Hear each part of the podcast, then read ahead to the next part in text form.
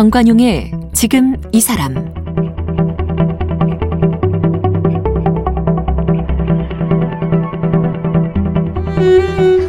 여러분 안녕하십니까 정관용입니다.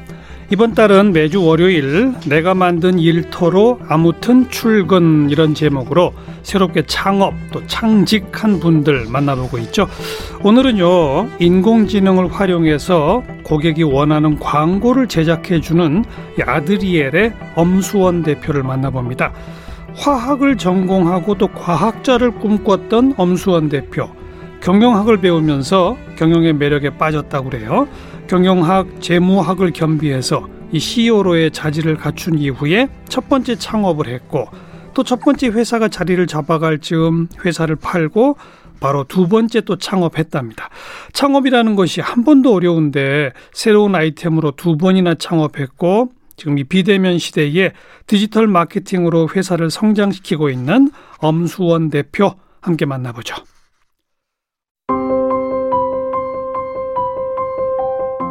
엄수원 대표는 서울대학교에서 화학과 경영학을 전공했습니다. 파리국립경영대학원에서 재무금융학으로 석사 학위를 받았습니다. 2014년 인공지능 기반 금융분석 솔루션 기업을 창업했고 2018년 디지털 마케팅 통합 솔루션 회사를 창업했습니다.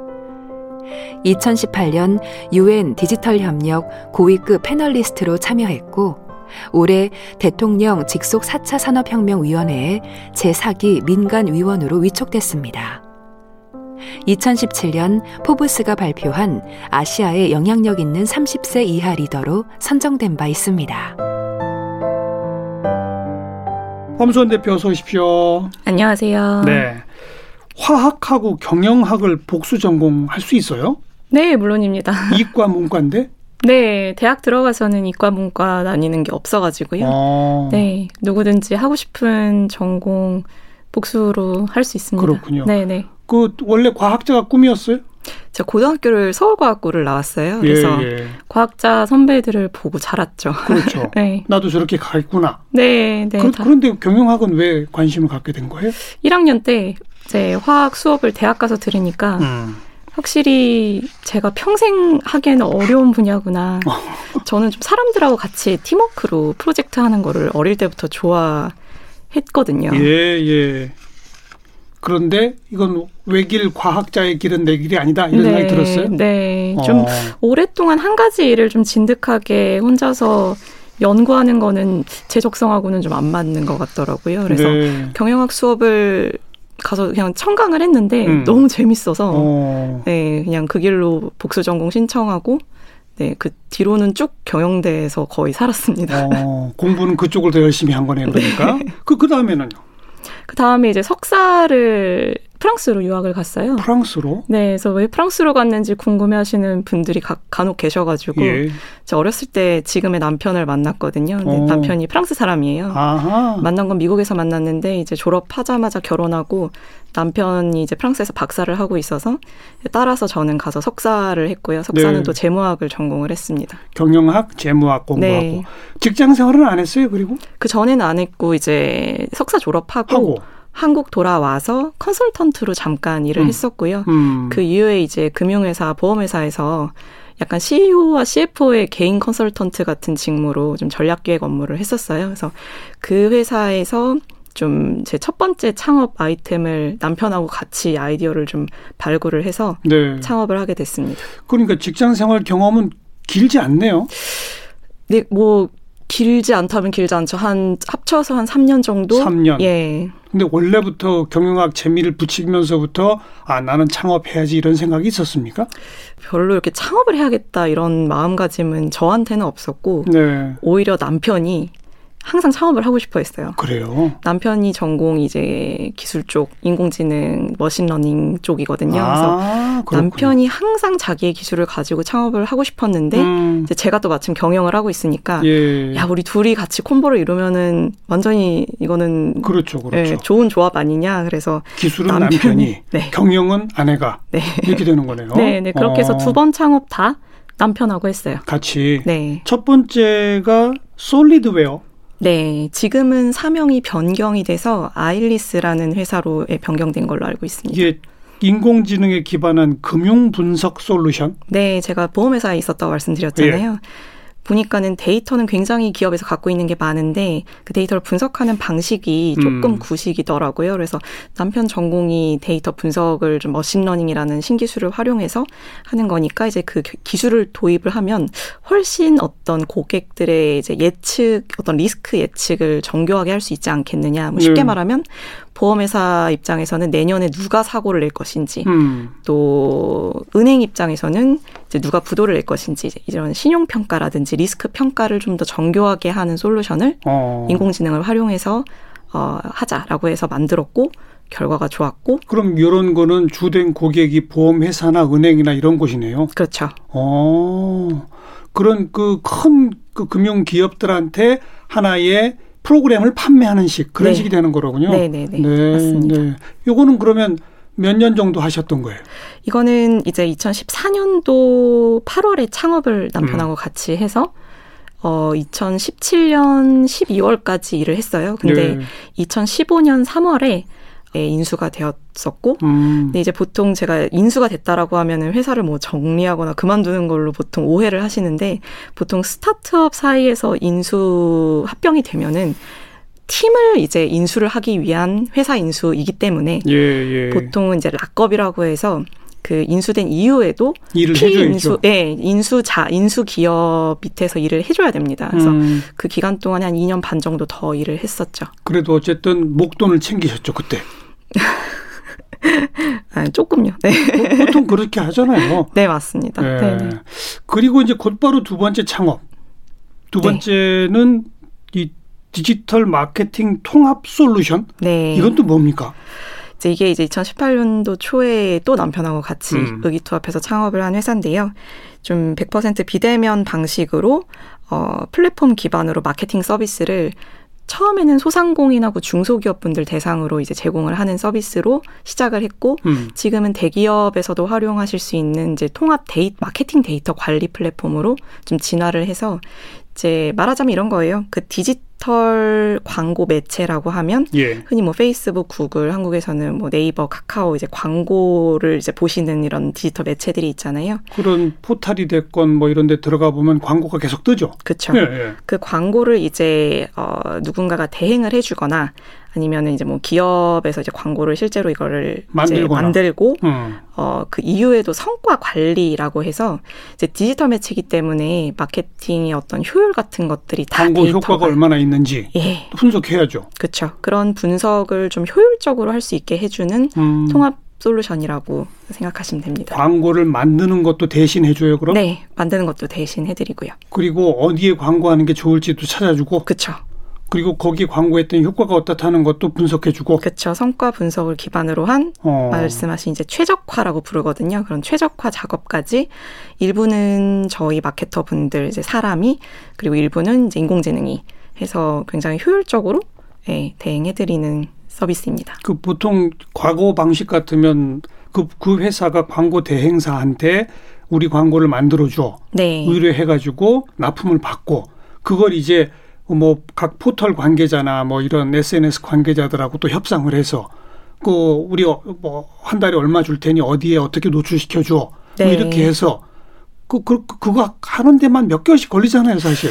뭐, 예전에는 그랬는데, 예. 지금은 꼭 뭐 인공지능을 사용하지 않더라도 워낙 자동화된 시스, 시스템들이 많이 있어서, 음. 막 이렇게 굉장히 구식으로 그렇게 막 협상을 하고 이렇게까지는 되지는 않아요. 근데 아무래도 이제 어디에 광고를 게재를 하겠다. 게재한 이후에 이제 데이터를 취합해서 앞으로 광고를 어떻게 하자. 이런 음, 음. 거를 논의할 때 있어서 좀 데이터를 취합하고 분석하고 하는 거는 충분히 더 인공, 자동화될 수 있는데 아직도 인공지능이 할 수 있죠. 네, 근데 이제 그걸 사람이 하고 있는 업체들이 아직 많이 있죠. 아, 네. 그걸 인공지능이 대신하도록 하는 솔루션을 제공한다. 그렇습니다. 예, 이것도 지금 잘 됩니까?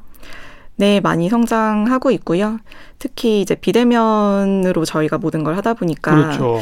오히려 이제 코로나 이후에 이제 소상공인하고 중소기업 분들이 이제 저희 쪽에 광고를 많이 하시다 보니까 예. 저희 회사도 그러면 코로나 때문에 영향을 받는 거 아니냐라는 음. 걱정을 하시, 하셨는데 2020년도에 매출이 저희가 한 네 배 정도 뛰었어요. 오. 그래서 오히려 이제 소셜이라든지 디지털 이제 광고 매체들이 중요해지면서 그렇죠. 그쪽에 소비가 많이 일어나다 보니까 코로나 덕을 보셨네.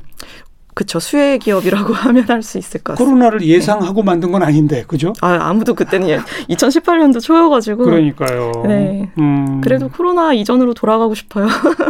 돌아가야죠. 그럼요. 그러면 참 탄탄대로를 걸어온 거네요. 공부 석사까지 마치고 직장 생활 뭐 2, 3년 하다가 첫 번째 창업 성공, 두 번째 창업 현재 성공 중. 네, 결과만 놓고 보면은 그러네요. 음. 근데 그 말씀을 하시는 이유는 뭐예요? 결과만 놓고 보면은 뭐 과정은 항상 어려웠죠? 힘들죠. 그럼요. 네. 맨 처음 창업할 때 뭐가 가장 힘들었어요? 맨 처음 창업할 때는 매일매일이 그냥 내가 이게 잘 하고 있는 걸까? 음.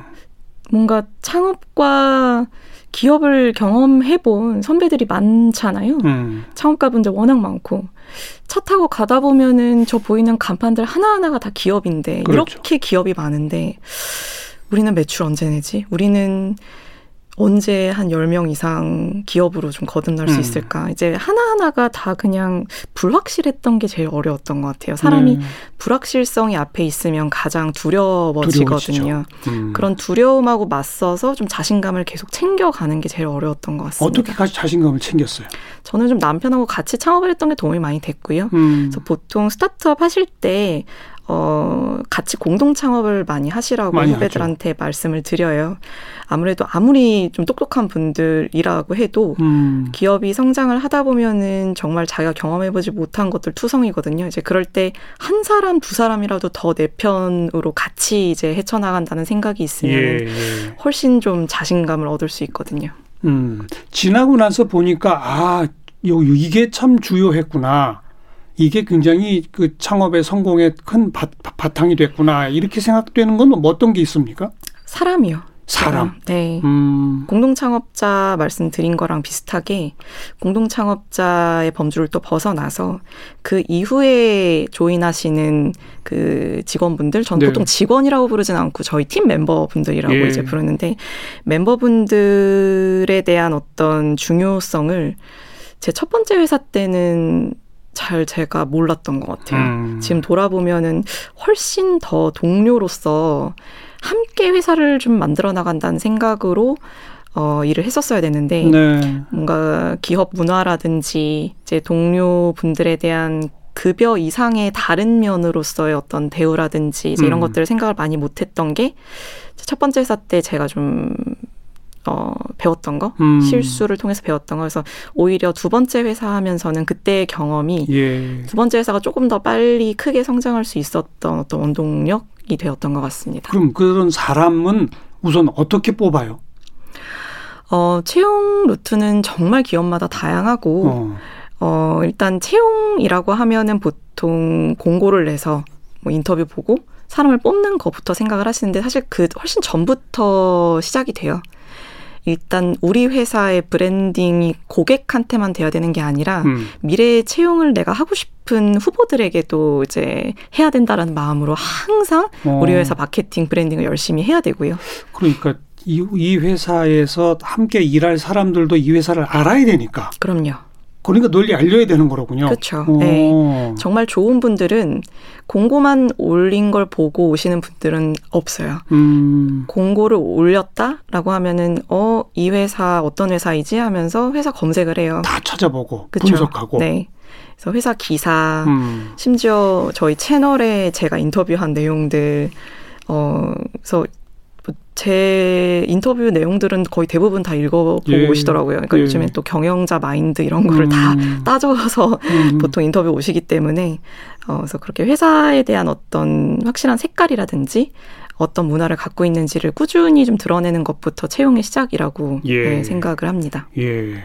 그걸 충실히 모니터링한 사람들 중에 진짜 함께 일할 사람들이 나오는 거고. 그렇죠. 그래서 이제 그 함께 합류했어요. 그럼 월급 이외에 어떤 걸 또 줍니까? 전 보통 네 가지로 말씀드려요. 음.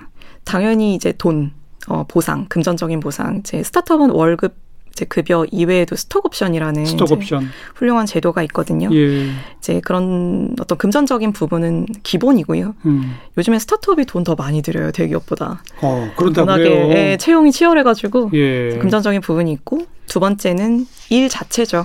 나를 성장시킬 수 있는 일. 스타트업은 음. 보통 젊은 분들, 열정적인 분들 많이 들어오시는데 이분들은 당장 돈을 많이 벌고 싶다보다 이 회사를 통해서 이 회사에서 일함으로써 내 가치를 얼마나 올릴 수 있는가, 음흠. 내가 얼마나 성장할 수 있는가를 더 보세요. 그래서 그런 성장시킬 수 있는 어떤 직무. 네. 세 번째는 사람, 같이 일하는 동료들이 나를 얼마나 또 모티베이션 시키는가, 동기부여를 음. 시키는가. 그리고 네 번째가 회사의 비전인 것 같아요. 그래서 이 기업에서 일을 하는 게 얼마나 보람되고 좀 사회적 가치를 내가 실현할 수 있는 어떤 무대로서 이 회사가 음, 멋진 일들을 하고 있는가. 예. 예, 그런 네 가지가 다 골고루 바- 뒷받침이 돼야 되는 것 같습니다. 음, 금전적 보상, 일, 일을 통해서 자기 성장시킬 수 있는 거, 그리고 주변 사람들과의 또 서로 자극을 줄 수 있는 그런 거, 그렇죠. 회사의 비전. 네. 네. 그렇게 사람들이 잘 모여도 그다음 이제 돈이 투자가 돼야 기업이 일단 스타트 할 수 있는 거 아닙니까? 네, 맞아요. 뭐 부잣집 자식이라면 자기 돈 가지고 하겠지만 그거 어렵잖아요. 그렇죠. 투자는 어떻게 받아요, 그러면? 투자는 결국 투자도 사람이 하거든요. 특히 이제 스타트업 업계에서는 이제 벤처 어 이제 벤처 캐피탈 이제 네. VC라고 보통 부르는데 venture capitalist들이 투자하는 방식은 보통 이제 뭐 상장사에 투자하시거나 하는 큰 이제 투자 어 비헤이비어랑 또 달라요. 음.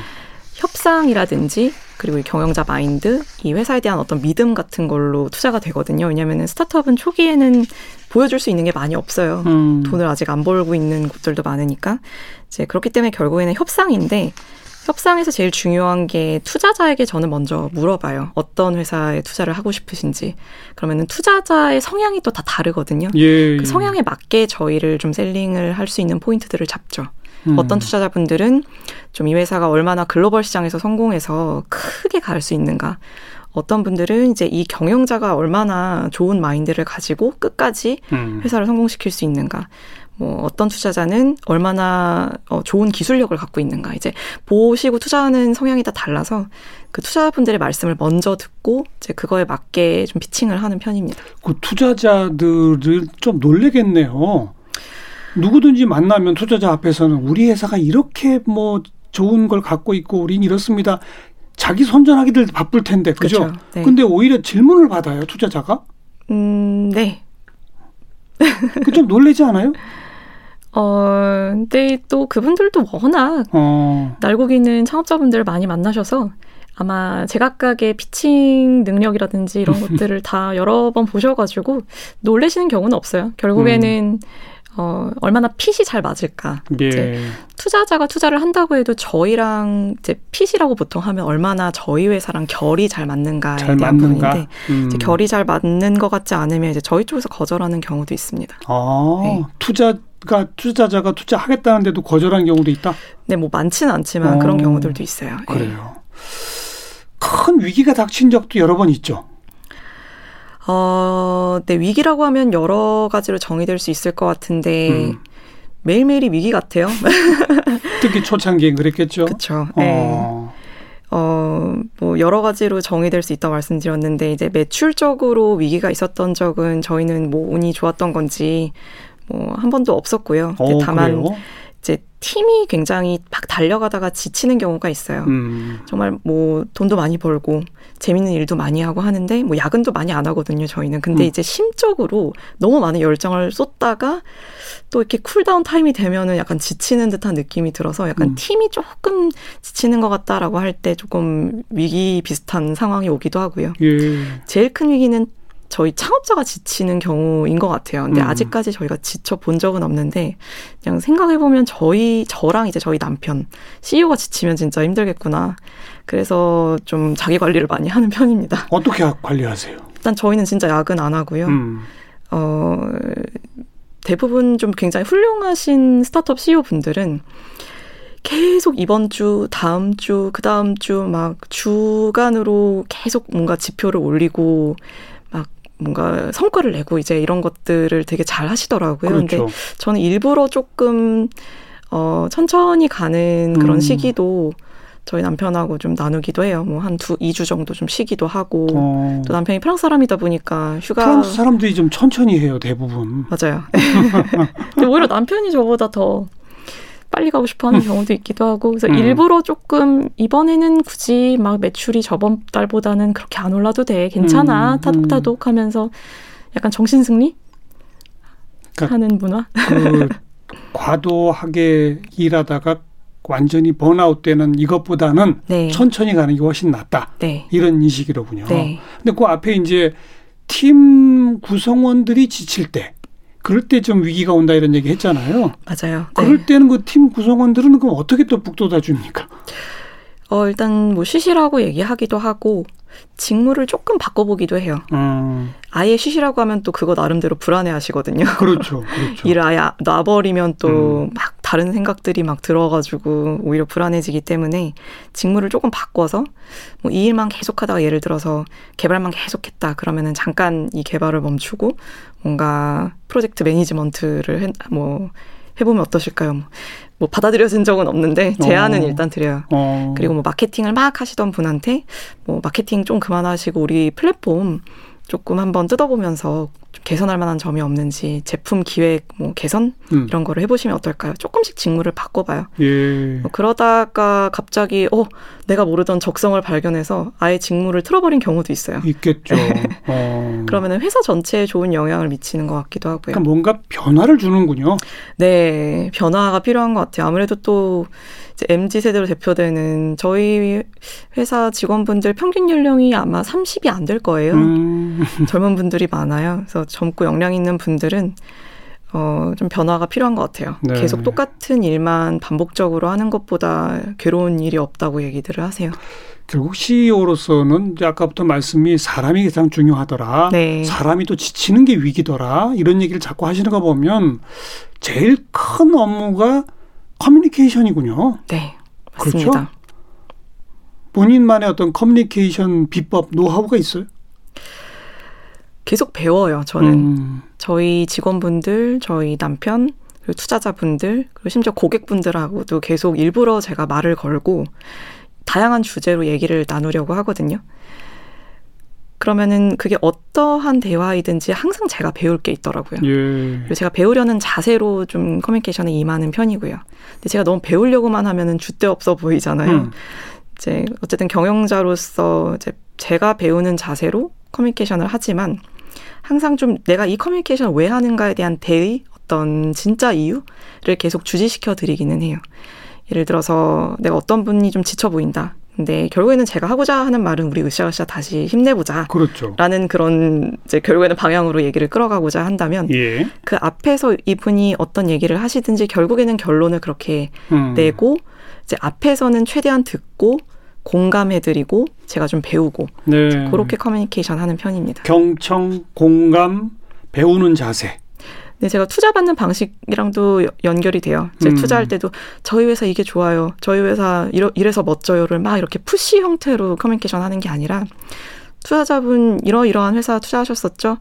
뭐 투자 성향이 이러신 것 같고 뭐 맞으신가요? 뭐 음. 어떤 회사 투자하길 원하시나요? 어, 그럼 저희가 그 그런 회사이네요. 이제 이렇게 했을 때 훨씬 더 그렇죠. 들어요. 어, 투자자하고도 그렇고 고객한테도 예. 우리 회사 이래서 좋아요, 저래서 좋아요가 아니라 어떤 게 불편하세요? 지금 어떤 서비스가 필요하세요를 음. 먼저 여쭤보고 그거에 음. 대한 답에 맞게 저희를 좀 유연하게 설명드리는 편입니다. 커뮤니케이션의 가장 기본이고 핵심인 상대방 관점에 입각해서 네, 상대방 입장에서 그거네요. 그렇죠. 어, 그걸 실천하니까 잘 돌아가는 거죠. 네, 그거가 정말 중요한 게 단순히 그 커뮤니케이션에서만 성공을 하게 돕는 게 아니라 예. 되게 장기적인 관점에서 저희 회사의 발전 방향성, 그렇죠. 음. 발전 방향을 좀 제시를 해- 받기도 해요. 네. 유엔 디지털 협력 고위위원회의 패널이시라고. 아, 네. 이건 뭐예요? 지금은 아니고요. 2018년도부터 19년도까지 이제 1년 동안 유엔 사무총장 직속으로 어, 비정기적인 패널이 가끔 구성이 돼요. 어. 그래서 지금 안토니오 구테스 사무총장이 그 당시에 뭐 이런 거예요. 굉장히 뭐 디지털 시대에 많은 변화들이 일어나고 있는데 우리가 기존의 어떤 법 체제라든지 제도 우리가 익히 알고 있던 시스템이 미리 인지하지 못한 어떤 리스크는 없는가 음. 미리 우리가 알고 짚고 넘어가야 될 어떤 그런 주제들은 없는가 워낙 많죠 그런 게 너무 많죠 그러니까요 그거에 대해서 뭐 워낙 또 방대하니까 예. 일단 뭐 저 같은 정말 그냥 좀 필드에서 일하는 젊은 스타트업 entrepreneur부터 음. 뭐 어디 장관, 전 대통령, 뭐 노벨상 수상자 뭐 이런 분들 대단한 분들까지 해가지고 한 20인 정도의 panelist가 구성이 돼서 전 대통령도 거기 있어요? 네, 이제 코체어로는 멜린다 게이츠하고 이제 알리바바의 마윈 회장님도 있었어요. 어 그래요? 그래서 정말 좋은 경험이었죠 저로서는. 어떻게 거기에 그 반열에 엄수원 대표가 올랐어요? 제가 여쭤봤거든요. 전 처음에 연락받고 스팸인 줄 알았어요. 피싱인 줄 알고. 그랬는데 어 말씀을 안 해주시더라고요. 그냥 나름의 기준이 있었대요. 그래서 어. 한 8, 900명 정도의 후보들을 모아놓고 예. 어 이제 고르셨던 것 같아요. 근데 유엔이 워낙 또 다양성이 중요하잖아요. 근데 네. 좀 젊은 아시아 여성으로서 뭐 인공지능 필드에서 두 번 창업을 한 경험이 흔치는 않은 어떤 부분이어가지고 알겠어요. 그러니까 그 전에 2017년에 포브스가 아시아에 영향력 있는 30세 이하 리더로 선정했잖아요. 네. 이러면서 아마 유엔 거기 후보군에 오르지 않았을까 싶고, 네, 네. 그 그러다 보니 이제 마인 회장하고 같은 반열에 같은 반열은 아닌데 뭐 영광스럽게 참여하게 됐죠. 그 창업 지금 꿈꾸고 있거나 뭐 도전해 보려고 하는 분들한테 마지막으로 한 말씀 하신다면. 어, 열심히 다들 사시잖아요. 음. 근데 저도 열심히 살았는데 창업가이고 제가 만든 일터 로 이제 일을 열심히 했다라는 이유만으로 되게 영광스러운 타이틀이나 뭐 이런 기회들이 많이 주어졌던 것 같아요. 그래서 전 창업 정말 많이 추천드리거든요. 음. 정말 힘들고 그렇지만 우리 젊은 사람들은 또 힘든 일을 하면서 많이 또 배우는 것 자체가 자산이잖아요. 예. 그래서 창업 꼭, 어, 시도해 보시고, 음. 저는 또 제 어떤 개인적인 연락도 많이 주세요. 멘토 나름 이런 걸로. 그래서 네. 어, 도움의 손길도 많이 요청하시면서 예, 창업을 통해서 되게 많은 선한 영향을 끼치시길 그리고 개인적인 부와 명예도 꼭 챙겨보시길 네, 추천드립니다. 저는. 네. 힘들지만 도전해서 많이들 창업하십시오. 그 말씀이네요. 네. 그리고 꼭 사람하고 함께 사람이 제일 중요합니다. 그 얘기 오늘 하신 거고. 네, 맞습니다. 음.